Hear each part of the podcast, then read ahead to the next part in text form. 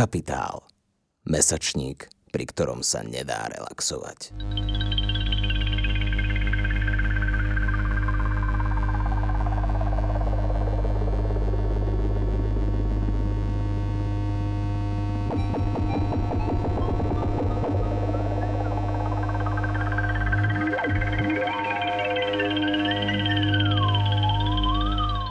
Dobrý večer. Ďakujeme, že ste prišli na dnešnú diskusiu, ktorá je zároveň uvedením knižky a zároveň aj nahrávaním podcastu. Predtým teda, než začneme, než vám predstavím aj našich hostí, tak chcem poďakovať Goethe inštitútu, ako už toľkokrát, že nás privítal. Máme to tu radi a radi tu robíme podobné podujatia. A, takisto by som chcel poďakovať Rosa Luxemburg Stiftung, ktorí nám pomáhajú pri vzniku tej série podcastov. Dnes budeme rozprávať o knižke Kapitalistický realizmus Marka Fischera, ktorá vyšla uh, pred pár dňami, takmer vyšla, uh, vyšla slačiarne a dorazila do Bratislavy. A dnes sa o nej budeme rozprávať s jej prekladateľom, publicistom, prekladateľom a literárnym vedcom, môžem tak povedať ašpirujúcim. ašpirujúcim literárnym vedcom Martinom Makarom. A okrem toho, že o knižke budete počuť e, nejaké jeho názory a nejaké moje banálnejšie otázky, tak si aj vypočujete e, ukážku z knižky, ktorú e, vám prečíta vedúci našej divadelnej sekcie v mesačníku Kapitál Mário Drgoňa, ktorý okrem toho teda, že dobre píše o divadle, tak má aj dobrý hlas a máme radi, keď on nám načítava niektoré veci, takže on vám prečíta ukážku. A to bude asi prvá vec, teda, ktorá dnes zaznie. Ja by som Maria poprosil, aby som prišiel a, a, a prečítal vám pár strán, aby ste počuli, ako Mark Fisher píše a o čom píše a potom sa môžeme rovno pustiť do diskusie. Dobrý deň. V porovnaní so svojimi predchodcami zo 60. a 70. rokov sa súčasné britské študentstvo javí ako politicky neangažované.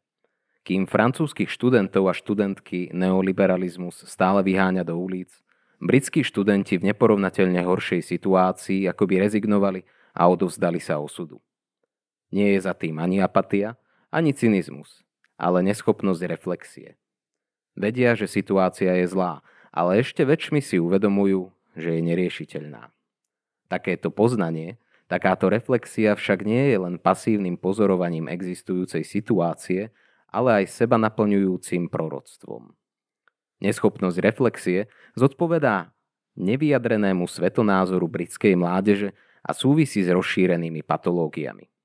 Mnohé tínežerky a tínežery, s ktorými som pracoval, trpeli psychickými problémami či poruchami učenia. Depresia je endemická. Ide o najfrekventovanejšie ochorenie, ktorým sa Národná zdravotná služba zaoberá a postihuje čoraz mladších ľudí. Počet detí s istou formou dyslexie je ohromujúci. Nepreženiem, ak napíšem, že dospievať v neskoro kapitalistickej Británii už takmer znamená chorobu. Táto patologizácia vopred znemožňuje akúkoľvek možnosť politizácie.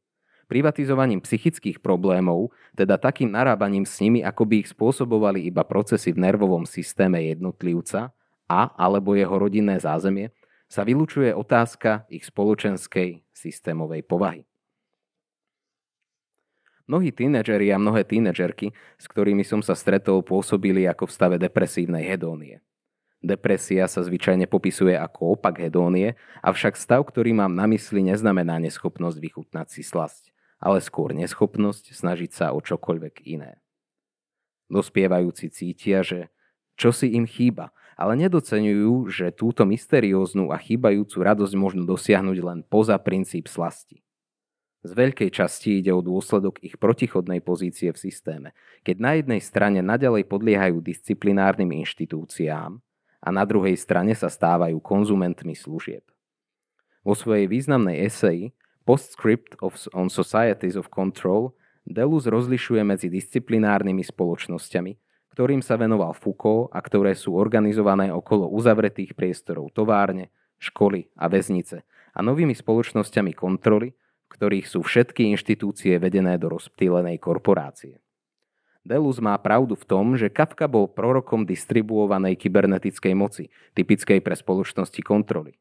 V procese, Kafka dôležito rozlišuje medzi dvoma typmi oslobodzujúcich rozsudkov pre obvinených. Konečné oslobodenie už nie je možné a je otázne, či vôbec niekedy bolo. K dispozícii máme len staré legendy, ktoré o takejto možnosti svedčia. Dve zvyšné možnosti sú.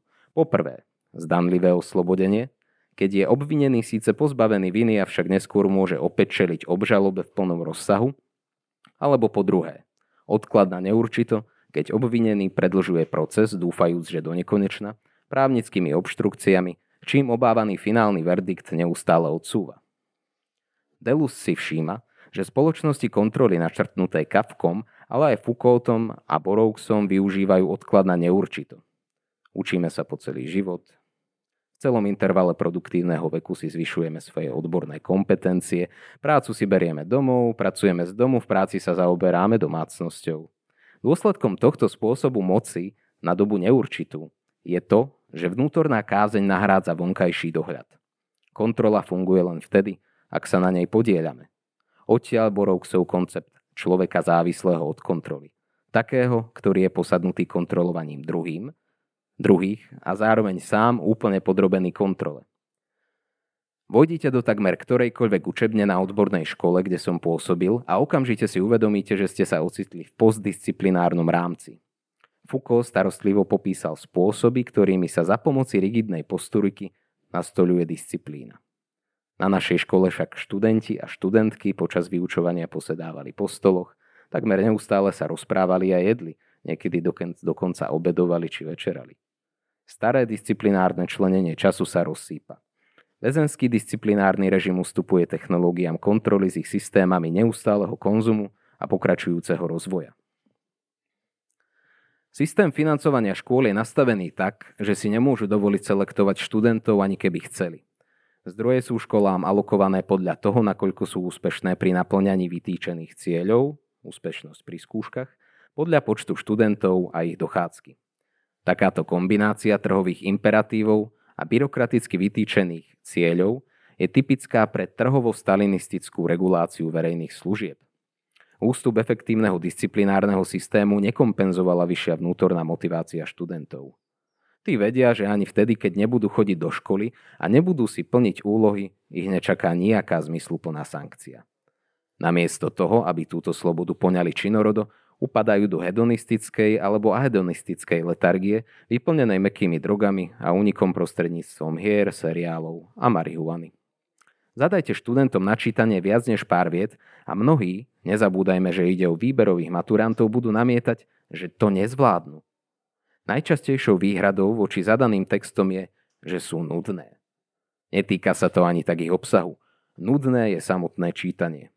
Nejde pritom o prechodnú tínedžerskú apatiu, ale o to, že postgramotné generácie, ktoré sa pre neustály prístup k internetu už nedokážu sústrediť, sa míňajú s obmedzujúcou sústredivou logikou upadajúcich disciplinárnych systémov.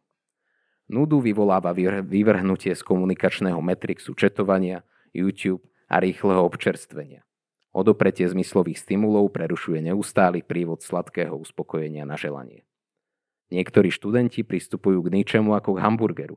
Nedokážu pochopiť, a logika konzumného systému toto pochopenie nepodporuje, že nestráviteľnosť a náročnosť je ničeho podstatou. Uvediem príklad. Opýtal som sa jedného študenta, prečo na hodinách vždy nosí slúchadlá.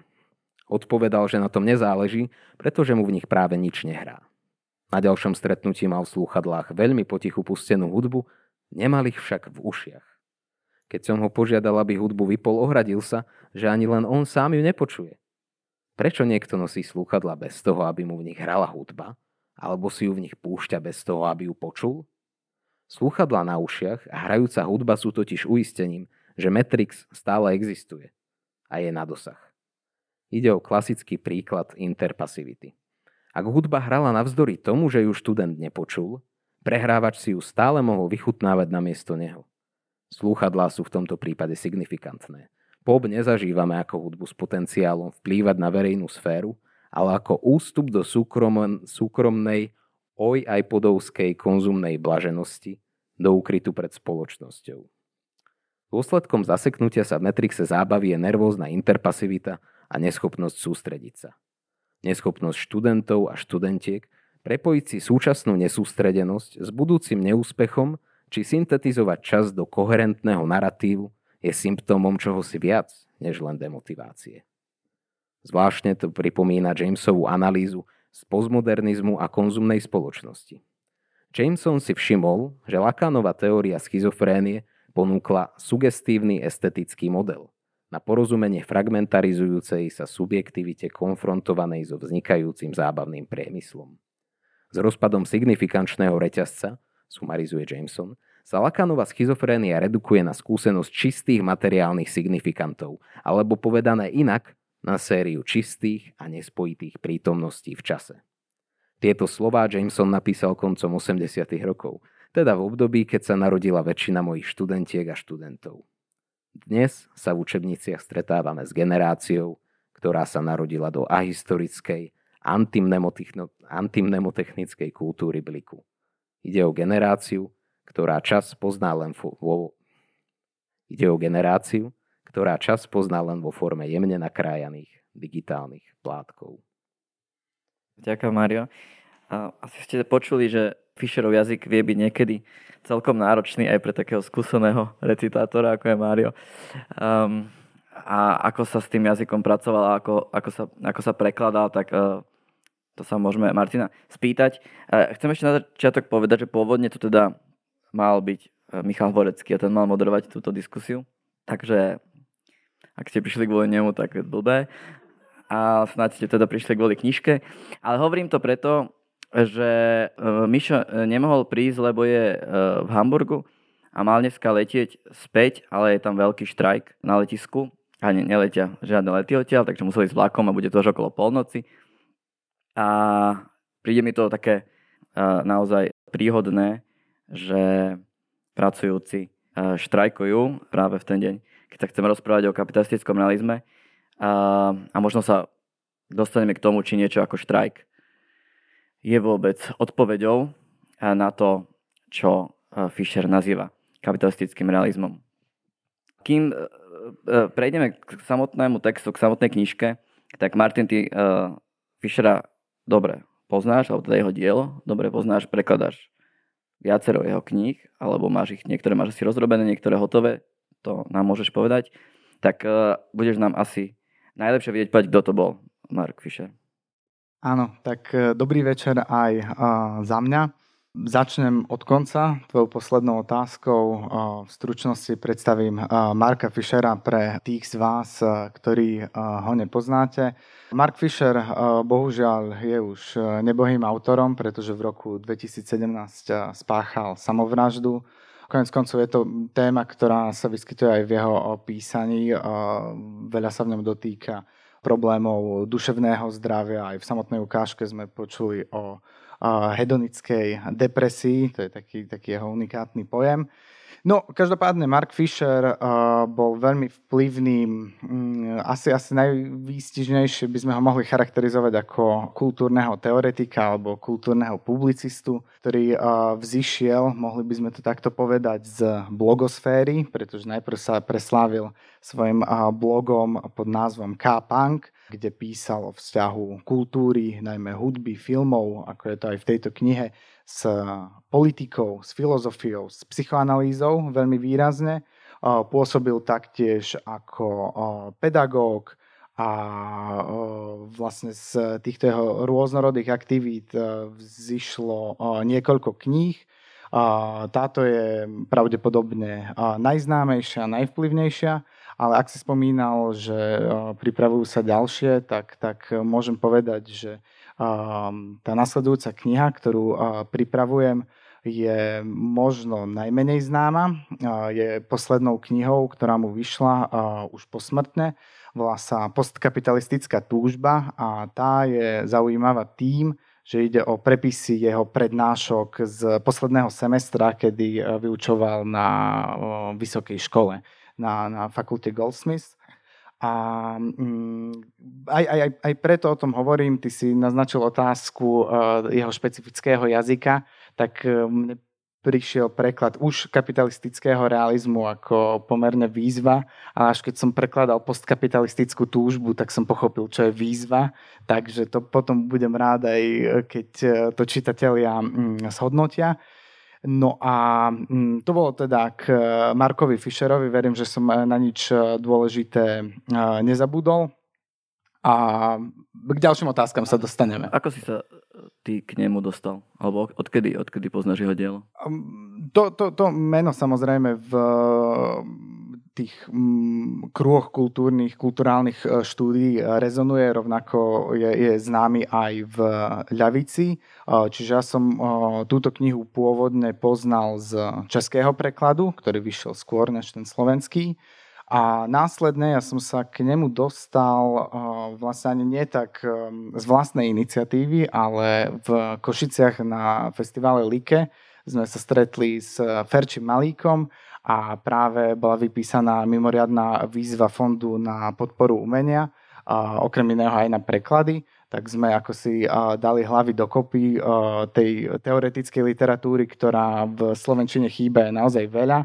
Tak sme sa shodli na tom, že bude, bude to dobrý, dobrý výber, pretože ide naozaj o taký kanonický text a myslím, že má význam ho mať aj v Slovenčine a nielen preto, že ten český preklad je už nedostupný. Presne ako vravíš, tá knižka má iba 13 rokov, ak sa nemýlim, ale stihla sa si stať už takou, takou kultovou záležitosťou. A my sme sa aj rozhodli ju vydať napriek teda tomu českému prekladu, ale ako vravíš, jednak ten preklad je nedostupný, jednak má strašnú obálku, takže sme uh, to chceli urobiť, uh, sorry, not sorry, uh, ale dali sme ju, dali sme dali sme ju spraviť uh, Matúšovi Hnátovi, túto našu verziu a myslím, že sa celkom podarila. Uh, začneme tým názvom uh, samotným, ktorý uh, môže niekoho prekvapiť, ja som sa pred pár dňami rozprával s pánom Michalovičom, známym estetikom, o tejto knižke. Som ho vravel, že to už teda vyšlo. A on vravel, že, že on pri nejakej svojej, pri nejakom svojom texte, pri nejakej práci, ktorý odovzdal, tak mu prišla späť reakcia niekoho, nejakého posudzovateľa, e, že prečo on tam používa výraz kapitalistický realizmus, že humor nepatrí do akademických prác, že teda, na čo hovorí o kapitalistickom, keď existuje len socialistický. A tak mu pán Michalovič vysvetlil, že to je veľmi známa kniha a on sa na ňu odkazuje. Čiže na tom je vidieť, že možno ani v tých akademických kruhoch našich um, toto dielo ešte až tak nerezonuje. Um, tak ako by si aj jemu vysvetlil, že čo to znamená? Predtým, než sa dostanem k samotnému významu tohto, tohto slovného spojenia, tak poviem len toľko, že vôbec ne, nejde o nový výraz, pretože sám Fischer v knihe predstavuje, že má históriu siahajúcu až do 60. rokov minulého storočia, kedy už kapitalistický realizmus sa vyskytoval v nemeckom Pobárte. Neskôr v 80. rokoch sa s ním v teoretickej literatúre pracovalo ďalej.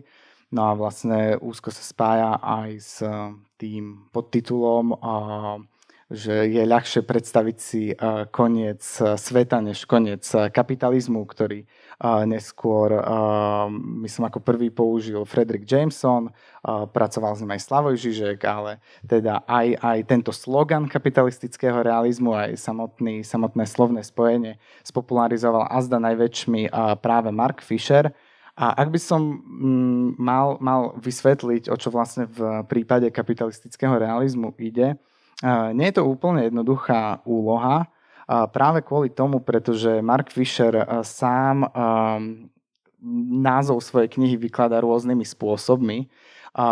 V samotnej knihe kapitalistický realizmus predstavuje ako atmosféru, ale v niektorých iných rozhovoroch hovorí ako o, o kapitalistickom realizme, ako istej infraštruktúre uh, myslenia alebo ako uh, o istom názore.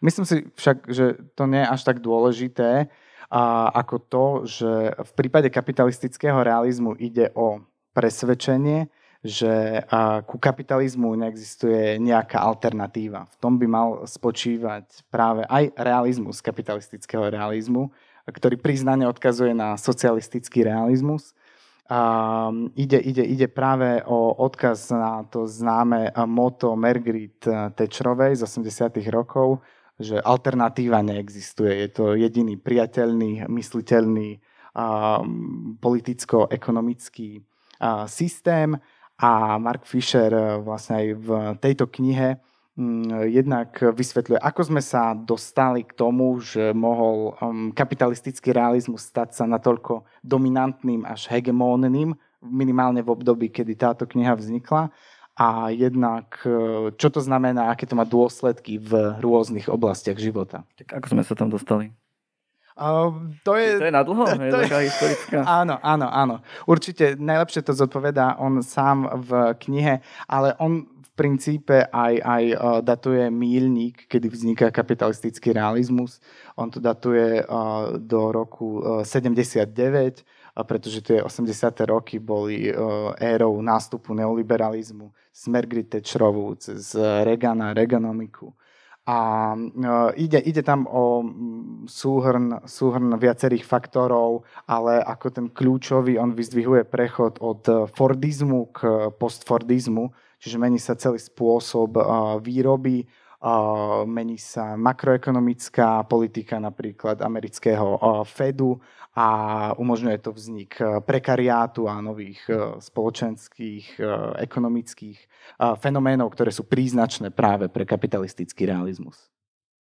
On tam niekde na niek- v niektorých miestach hovorí, že um, sa venuje teda kultúre veľa a, a jedna z tých sfér, kde tento kapitalistický realizmus prejavuje samozrejme sféra kultúry, hoci on tvrdí teda, ako si aj povedal, že presahuje to sféru kultúry a zasahuje to všetky sféry. Ale tá kultúra, ak budete čítať tú knižku, tak tá kultúra, umenie a popkultúra sa tam neustále objavujú, to je naozaj také jeho ihrisko. A prečo myslíš, že, že pracuje práve e, s týmto, s týmto trópom kultúry? Je to, bolo to aj v dobe, keď písal tú knižku, ako bolo to in, odkedy to, ja neviem, robí Slavoj Žižek alebo podobní ľudia? Ja myslím, že z časti to vyplýva aj z um, jeho odborného záujmu, uh, toho, čomu sa venoval uh, počas, v rámci svojej pedagogickej uh, činnosti, ale iste to súvisí aj, aj s um, takým širším trendom možno v ľavicovom uvažovaní, ktorý je všeobecne prítomný povedzme od 20. 30. rokov 20. storočia spolu s príchodom postmarxizmu, kedy tá kultúra alebo to, čo v klasickom marxizme spada do tej kategórie nadstavby stáva, tvorí to, už nie je jednoducho podmienená len tou ekonomickou základňou, ale tvorí to veľmi dôležitú súčasť akéhosi vzájomného vplyvu s ekonomikou. A sám, sám Fischer teda o kultúre tvrdí, že ona veľmi výrazne pomáhala presadzovať kapitalistický realizmus. Takže prirodzene neostáva len v tejto sfére, pretože veľmi obsažne píše aj o mm, vzdelávacom systéme, v ktorom sa pohyboval. Dostaneme sa k tým ďalším, k tým áno, ďalším áno, bodom. Áno. Tej, tej, iba k tej kultúre, um, o tom hovoril hlavne o filmoch, mám pocit, že filmy sú taká jeho e, doména. Uh, máš nejaký obľúbený príklad z tej knihy, na ktorom je dobre vidieť uh, o čom, o čom ide? Áno, áno. Ja myslím, že veľmi dobrý príklad je hneď, hneď na úvod, aj v nadväznosti na ukážku, ktorú sme počuli, pretože mm, knihu otvára filmom Quaronovým Potomkovia ľudí, možno ten film poznáte, celkom známy. No a on túto snímku interpretuje samozrejme nie doslovne, ale ako výraz um, kultúry, možno spoločnosti všeobecne v kríze, ktorá nie je schopná sa obnovovať. E, pre Fischera je veľmi e, príznačné práca s časom, filozofovanie nad časom a v takomto zmysle on aj na viacerých miestach potom v samotnej knihe rozvíja myšlienku, že sme e, v väčšnej prítomnosti. To znamená, že rozpadá sa tá časovosť, zaznelo to aj v ukážke, o ktorej sme čítali a práve tie nastupujúce generácie, ktoré vždy akýmsi spôsobom revolucionalizovali či už ten kultúrny vývoj, alebo spoločenský ekonomický vývoj, tak e, túto funkciu neplnia aj z dôvodov, ktoré e, zazneli v danej ukážke a súvisí to určite aj, aj s tou polemikou, ktorú nepriamo vedie s Jamesonom ohľadom toho, či je fajnejšie používať ten pojem postmodernizmu alebo kapitalistického realizmu. Ale jednoducho práve na tomto filme je možné veľmi pekne ilustrovať tú neschopnosť obnovy a formulácie nejakých alternatív, s ktorými napríklad tradične tí potomkovia, tí mladí prichádzali. Jednak toto by asi otázka aj na teba, eh, na tvoj ako názor na to, nielen na názor Marka Fischera. Eh, či to vnímaš tak, že naozaj v tom období, nazvime to neskorého kapitalizmu, sa tá kultúra neobnovuje? Eh, a čo si o tom myslí on? teda, skôr u neho teda by som sa opýtal, že prečo sa neobnovuje?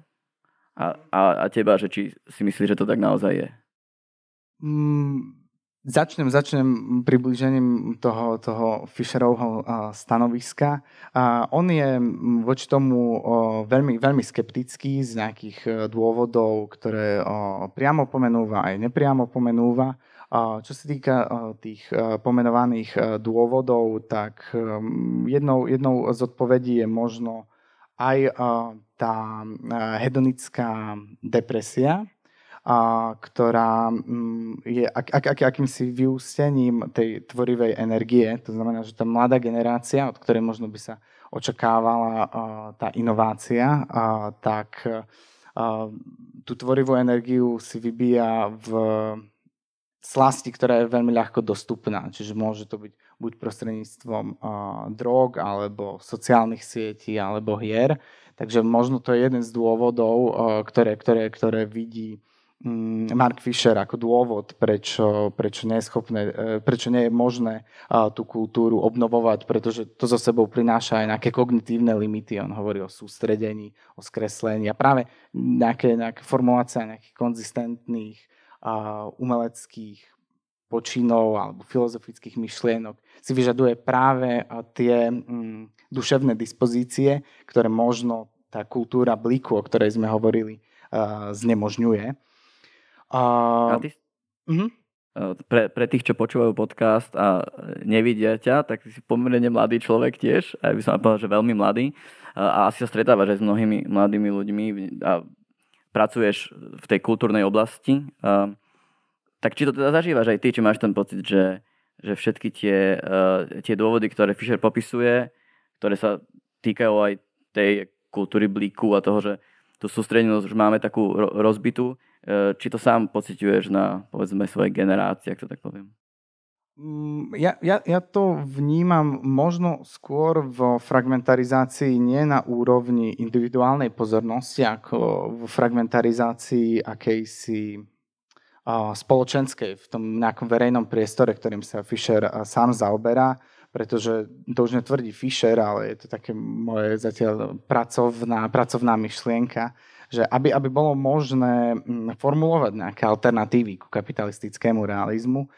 Konec koncov vlastne mm, on, on k tomu aj v závere svojej knihy speje, že je potrebné organizovať sa aj v tom fyzickom priestore, stretávať sa a v tom je moja skúsenosť skutočne taká, že niekedy to uh, môže byť uh, náročné a ja opäť do toho um, budem, budem projektovať takúto svoju vlastnú skúsenosť, keď pôsobím mimo slovenského centra, mimo Bratislavy. Takže navzdory tomu, že dnes žijeme v období práce z domu a diaľkovej komunikácie, ktorá nám umožňuje naozaj čokoľvek robiť spoločne, tak e, asi, asi to úplne e, nestačí, aby sme dokázali tie alternatívy formulovať. A sám, sám Fischer odkazuje na to, že um, také politizovanie, filozofovanie na Facebooku e, len napomáha komunikatívnemu kapitalizmu. A on, on sám tvrdí, že už len keď túto, tieto svoje texty vydal knižne, pretože boli predtým dostupné na internete, tak to vyvolalo oveľa, oveľa väčší ohlas. Takže možno, možno čo by mohlo napomôcť nielen v tom politickom zmysle, prirodzene ako nejakej politickej aktivity, ktorá vyžaduje, aby sa ľudia stretli, spoločne uvažovali. A ja si myslím, že to sa týka naozaj aj umeleckých úsilí, filozofických úsilí, že možno tam je to trošku náročnejšie dnes, než to bývalo, práve kvôli rozptýleniam, ktoré sú no dostupné.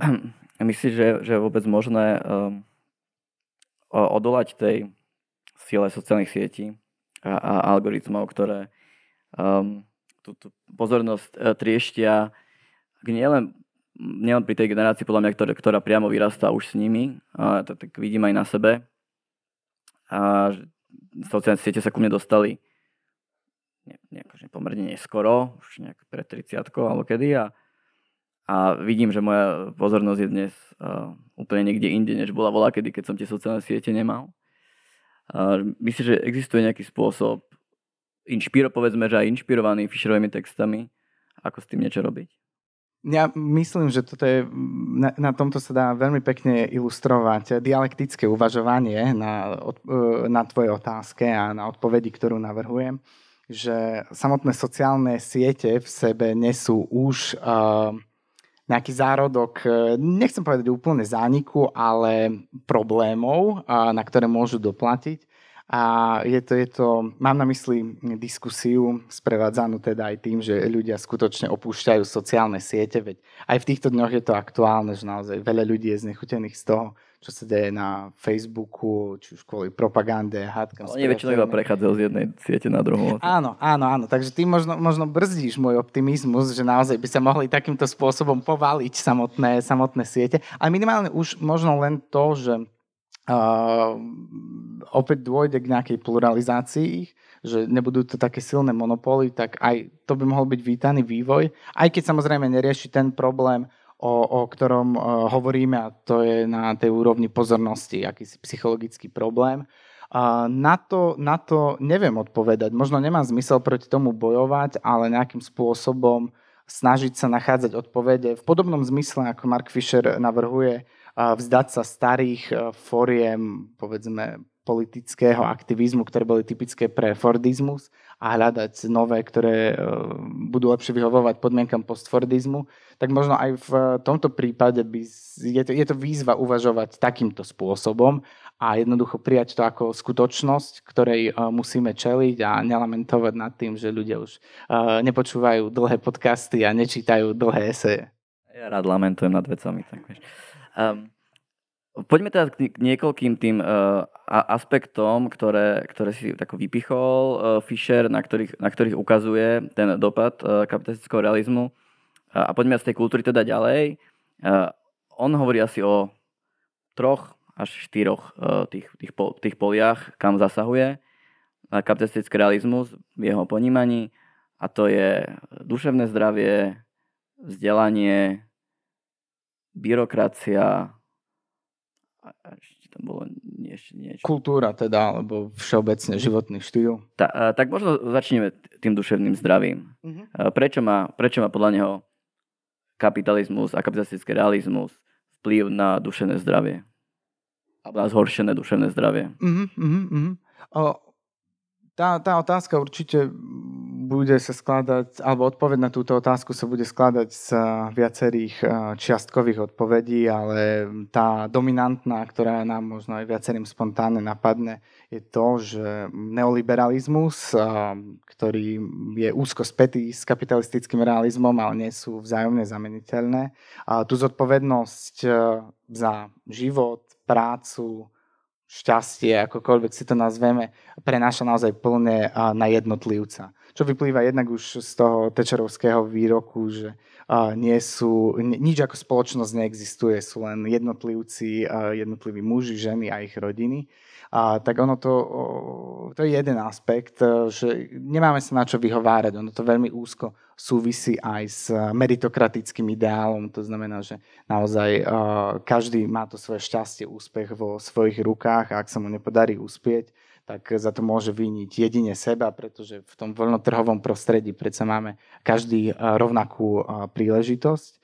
Um, ďalší aspekt, e, ktorý vplýva na úpadok duševného zdravia, ktorý Fischer dokumentuje aj konkrétnymi číslami, nárastom nejakej um, psychickej morbidity, zvyšujúcim sa počtom samovráž, duševných porôch, depresie, všetko to zaznelo aj v ukážke, je prekarizácia práce. To znamená, možno aj mnohí, mnohí z nás, ktorí tu dnes sedíme, tak nefungujeme len v jednom zamestnaní alebo nemáme vyslovené zamestnanie, ale fungujeme na báze nejakých dočasných zmluv, brigád, grantov, štipendií a podobne. Takže to určite tiež, tiež neprispieva k akejsi istote, k možnosti plánovať si ten život. A potom je tu množstvo ďalších takých praktických aspektov, ktoré sa týkajú bývania, že dnes naozaj človek, ktorý vzíde z vysokej školy, tak ak si chce zabezpečiť nejaké vlastné bývanie, tak sa musí zadlžiť vlastne až do odchodu na dôchodok. Mm, a v čom, je, v čom je tá Fischerovská analýza možno v tejto problematike duševného zdravia mm, zaujímavá je to, že ak sme hovorili o tej prekarizácii, tak uh, on poukazuje, že paradoxne uh, ide o odpoveď na túžbu pracujúcich, pretože tí pracujúci do 70. rokov v tej klasickej fordistickej výrobe um, túžili potom, aby netrávili celý život v jednom zamestnaní, ktoré je nejaké rutinné, stereotypné a človek, e, vedia aj u nás to donedávna ešte takto fungovalo, že naozaj po škole človek niekam nastúpil a mohol v tom zamestnaní zotrvať až do odchodu na dôchodok. No a to mne pre mnohých práve naplňajúci život, takže ten, ten, ten postfordizmus vlastne prináša odpoveď na túžbu dynamickejšieho, flexibilnejšieho zamestnania, ale inú, než by možno tí pracujúci e, ľudia chceli, očakávali a tlačí ich zase do nejakých iných extrémov, kedy naozaj už tá prekarita, tá flexibilita ako kúzelné e, slovo mnohých Um, ponúk práce nie je možnosťou, ale je príkazom. Ďalším tým bodom po duševnom zdraví je tá spomínaná byrokracia, čo je celkom zaujímavé um, čítať uh, jeho názory na byrokraciu, keďže väčšinou sa nám, tak nejak aj, myslím, že prirodzene po nejakej historickej skúsenosti spája vysoká byrokratizácia, povedzme s tou socialistickou realitou, ale Fischer tvrdí, že že naopak, keď e, tá byrokracia niekde môže rozbujnieť naozaj veľmi, tak je to práve e, kapitalistický realizmus. Prečo to tak je? Je to, je to úplne zákonité pre kapitalistický realizmus a zvlášť v tom neoliberálnom e, podaní, pretože je veľmi závislý na rôznych metrikách. Takže už len samotné metriky žiadajú, si vyžadujú množstvo údajov, ktoré je potrebné samozrejme spracovávať, spracovávať generovať. To tiež patrí k aktívnej práci. A práve, práve to je jeden aspekt.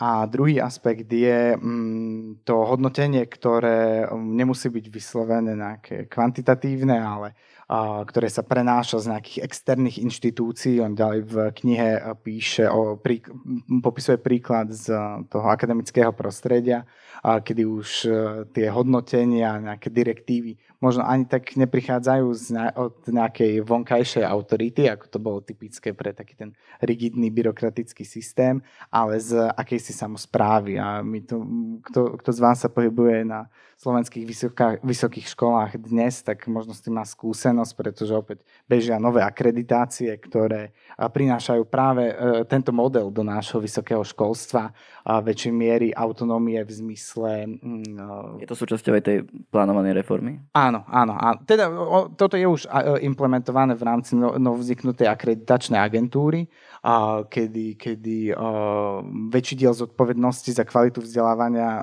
majú niesť samotní, samotní akademici alebo univerzitní zamestnanci. Uh, len problém je, že naozaj potom sa stávajú možno väčšmi úradníkmi a že ten dohľad nad sebou vykonávajú oni sami. Uh, takže aj, aj preto uh, v závere knihy Mark Fisher vytyčuje ako Mm, jeden z atraktívnych bodov akéhosi budúceho ľavicového programu, možno paradoxne odbúranie byrokracie, ktorá s ľavicou sa minimálne v tom pravicovom narratíve tradične spája ľavica ako ten veľký regulátor, ale práve možno ľavica by mohla odbúrať práve cez to od, od, od zavrhnutie týchto, tak, takéhoto fetišu metrík, tak by mohla aj tú byrokraciu veľmi výrazne potlačiť. A je vôbec o nejakú druhoradú záležitosť, pretože niektorí um, analytici, komentátori um, práve tento moment veľkej byrokracie, expertízy, rozsiahlej administratívy spájajú s Brexitom, že to mohol byť dokonca jeden z veľmi dôležitých faktorov, pre ktorý ľudia sa vyslovili v prospech Brexitu, pretože práve tú byrokraciu administratívu pre nich spredmetňovala Európska únia. Takže možno bolo to nesprávne umiestnené, ale môže to mať naozaj veľmi, veľmi zásadné až geopolitické dôsledky, niečo, čo sa nám môže zdať ako len nepríjemnosť s papierovačkami. Tak keď si už uh, naznačil, že to by mohla byť jedna z takých ambícií nejakej povedzme novej lavice, uh, znížiť tú byrokraciu, tak uh, prečítam uh, nejaké iba dve, dve vety z toho konca, kde on teda navrhuje nejaké riešenia a môžeme sa o tých riešeniach porozprávať. Uh, Fischer vraví, jednou z nerestí lavice sú nekonečné historické diskusie, tendencia neustále sa vrácať ku Kronštatu či novej ekonomickej politike, namiesto toho, aby plánovala a organizovala budúcnosť, v ktorú skutočne verí. Čo, čo to má byť za budúcnosť? Mm, to je veľmi, veľmi ťažká otázka bol by som rád, ak by som eh, na ňu, na ňu vedel odpovedať. Ehm, ja na to pôjdem Fischerovsky cez, cez to, čo on naznačuje. On tvrdí, eh, môže, môže aj vám ako poslucháčom alebo potenciálnym alebo už reálnym čitateľom tejto knihy napadnúť otázka, ako je vôbec možné uvažovať o nejakej budúcnosti, ak je ten kapitalistický realizmus naozaj taký totálny, všetko prestupujúci.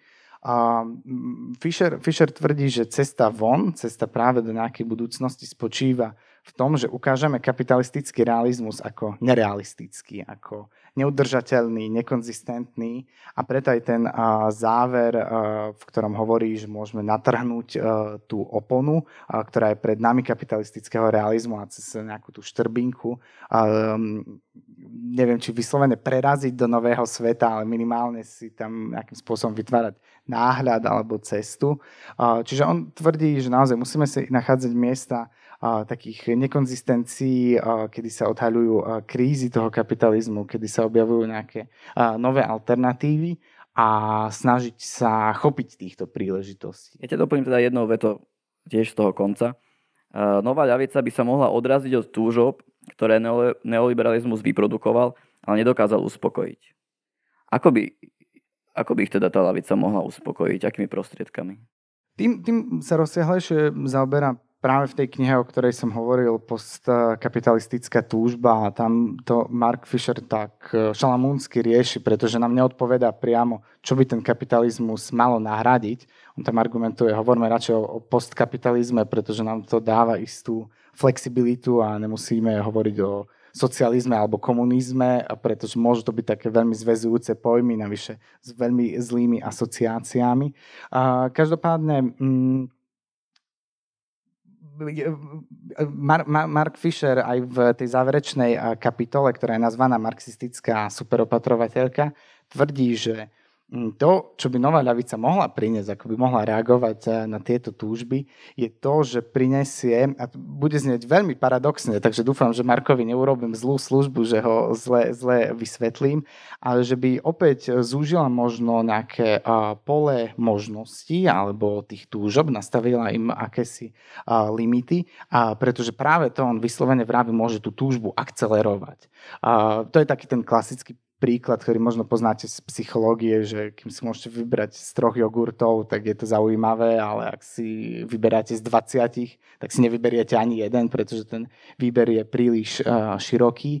Takže on tam dokonca na úplne poslednej strane hovorí o akomsi uh, prídelovom systéme, ktorý uh, môže, môže to pôsobiť veľmi zvláštne, zvlášť v súčasnej situácii, ale on argumentuje, on tým myslí akýsi samozprávny systém s ohľadom na to, že planéta má obmedzené zdroje, ktorý by nemal byť autoritatívny, ale mal by byť e, samozprávny, to znamená, ľudia by sami uh, rozhodovali o distribúcii nejakých statkov, zdrojov a tak podobne. A práve tým, že by sa tej túžbe a spôsobom jej naplnenia nastavili akési limity, tak by mohla byť opätovne prebudená a priniesla by so sebou aj novú imagináciu, novú predstavivosť, možno iné uvažovanie o čase a mohlo by to byť opäť také seba naplňujúce proroctvo. Keď znieš tak pozitívne, keď to hovoríš. A urobím taký menší spoiler. Ak ste knižku ešte nečítali, tak vám prečítam posledné dve vety. Tak není, není za čo. Najdrobnejšia udalosť dokáže natrhnúť šedivú oponu, ako si vravel, natrhnúť šedivú oponu reakcie, ktorá v kapitalistickom realizme zastiera horizonty možného. Zo situácie, keď sa nemohlo udiať nič, sme odrazu v situácii, keď je opäť možné všetko. Tomto veríš? Um, som skeptický, musím povedať. Aj v...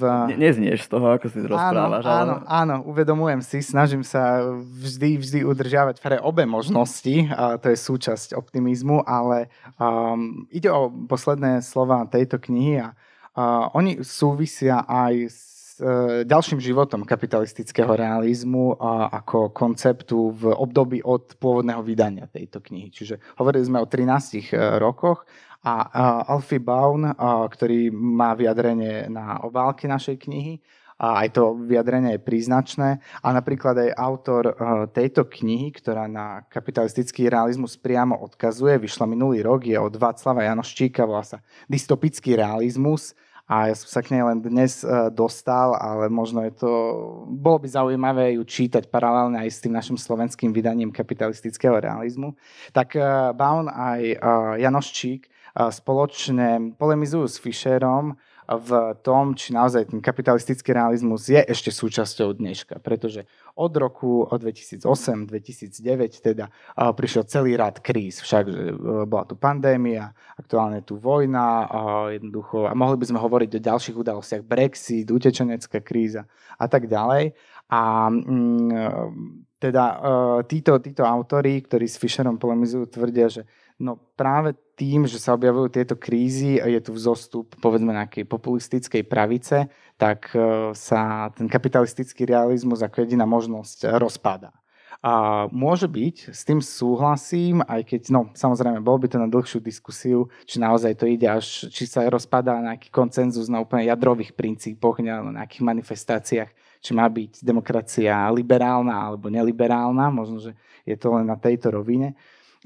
Každopádne je tu veľké riziko v tom, že, na ktoré upozorňuje aj samotný Fischer, že tie alternatívy voči kapitalistickému realizmu, tá, tá, to natrhnutie opony a reakcie, o ktorom píše, E, za ním môže byť autoritárstvo, alebo môže byť v tom lepšom vyústení taký ten klasický keynesiánsky e, sociálny štát, ale e, stále, stále by to nebola dostatočná odpoveď na mnohé problémy, ktoré ten kapitalizmus, hoci krotený, prináša.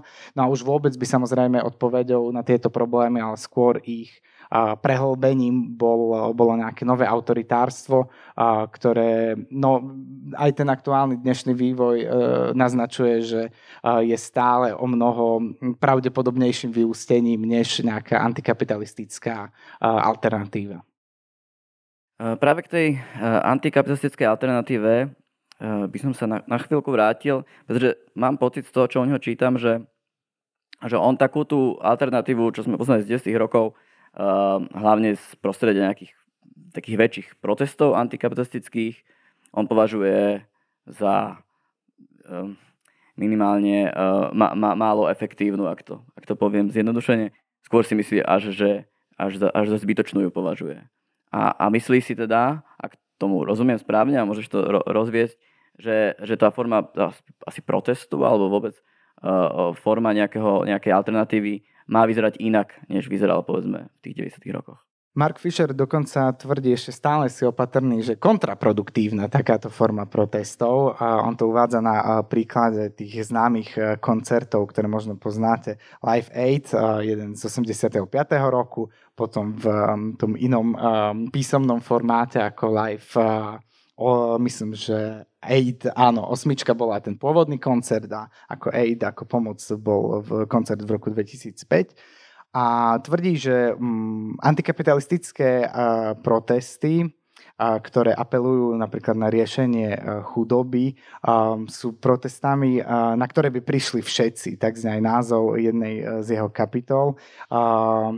Čiže nie sú, nie sú, nie sú veľmi účinné, pretože všetci sa asi shodneme na tom, že chudoba je problém a ničomu neprospieva. A takéto protesty teda Fischerovi prídu bez zube a akási morálna kritika kapitalizmu. Vyslovene Fischer tvrdí, že mu napomáha, dokáže ju integrovať a veľmi napomáha kapitalistickému realizmu v tom zmysle, že mm, taká, taká je ľudská povaha, s tým nemôžeme nič robiť. To tvorí dôležitú súčasť eh, toho, toho realizmu, ktorý sa nás snaží presvedčiť o takomto eh, hobsovskom videní sveta, v ktorom uh, súťaží každý s každým o nedostatkové zdroje, ale pritom či už z nedávno vydaného kropotky na jeho vzájomnej pomoci, ktorá vyšla v českom preklade, vidíme, že vôbec to k ľudskej povahe nemusí patriť také ostré lakte a boj všetkých proti všetkým, alebo minimálne je v našej prírodzenosti, ako nej môžeme hovoriť, e,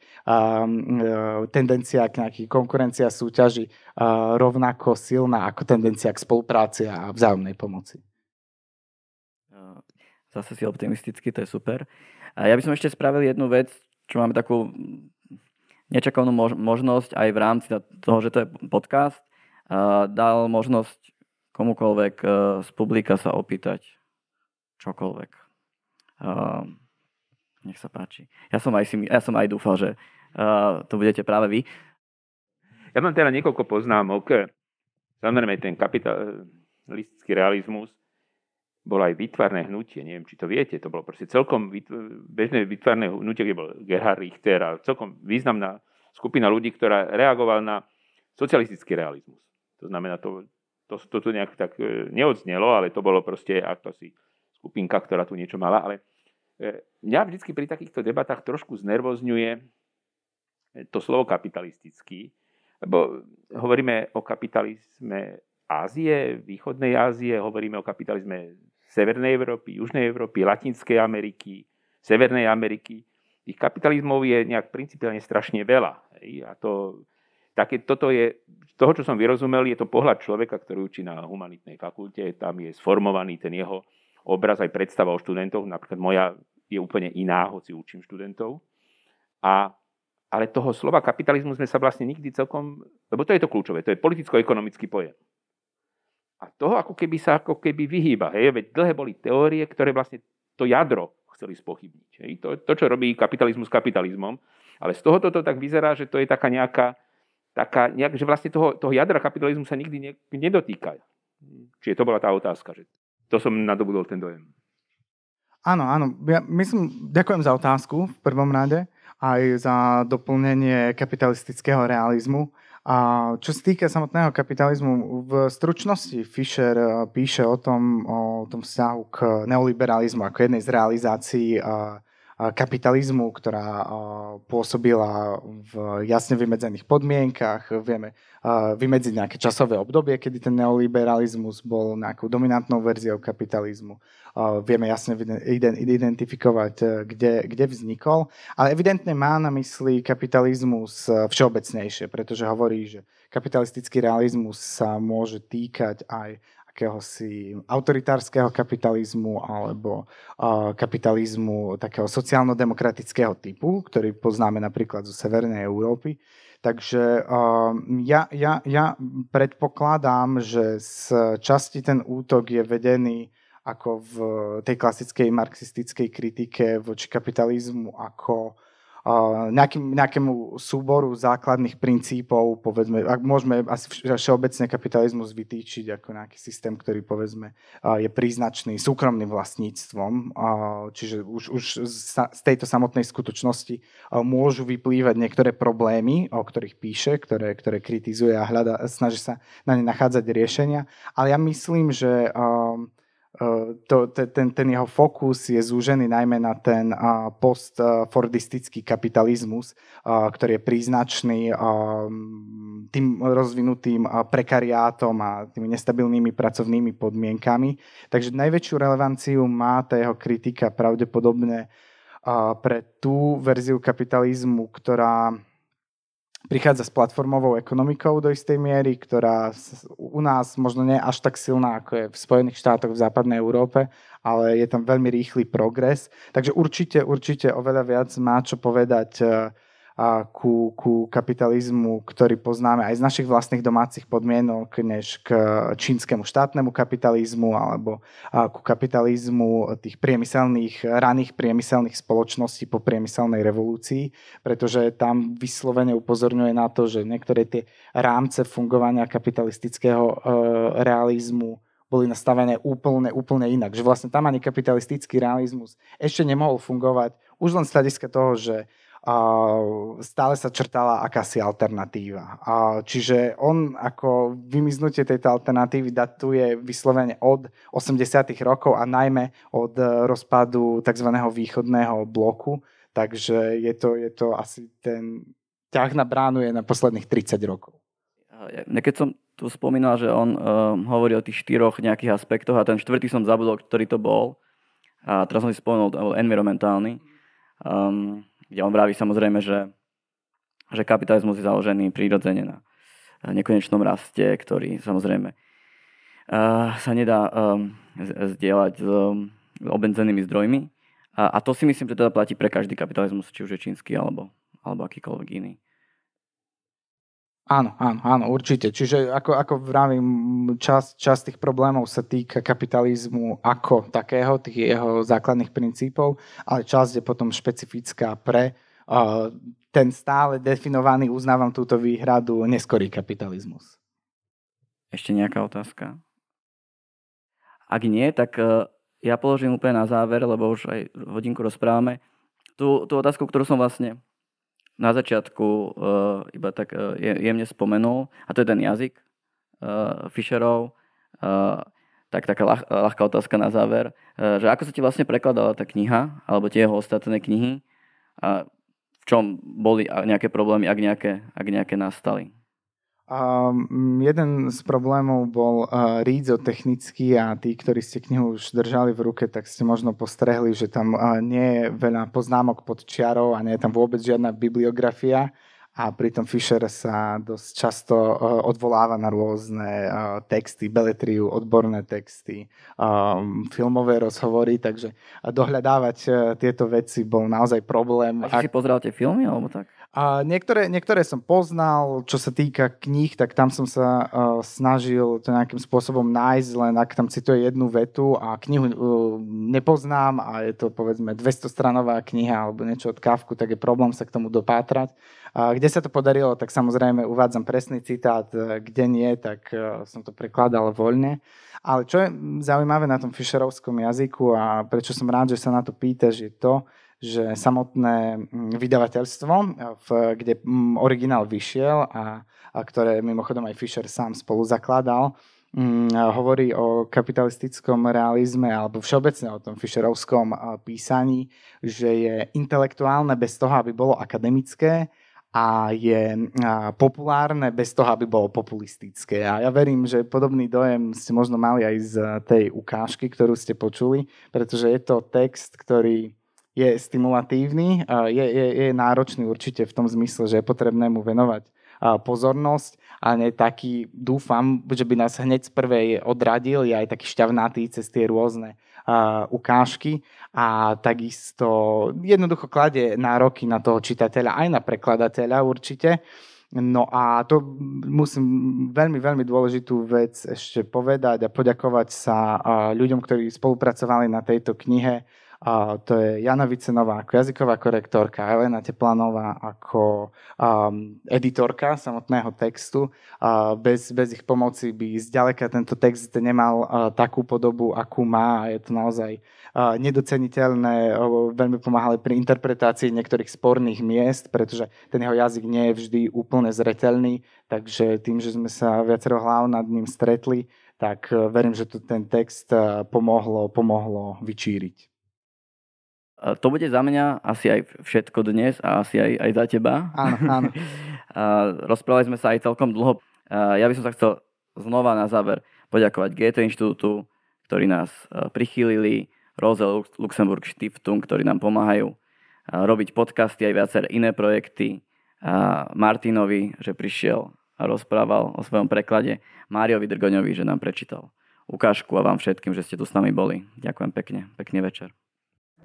Počúvali ste Capitalx, podcast angažovaného mesačníka Kapitál, ktorého vznik podporila Rosa Luxemburg Stiftung zo zastúpení v Českej republike a Fond na podporu umenia. Viac článkov nájdete na webovej stránke www.kapital.noviny.sk, kde nás môžete podporiť napríklad objednaním predplatného, za čo vám vopred ďakujeme.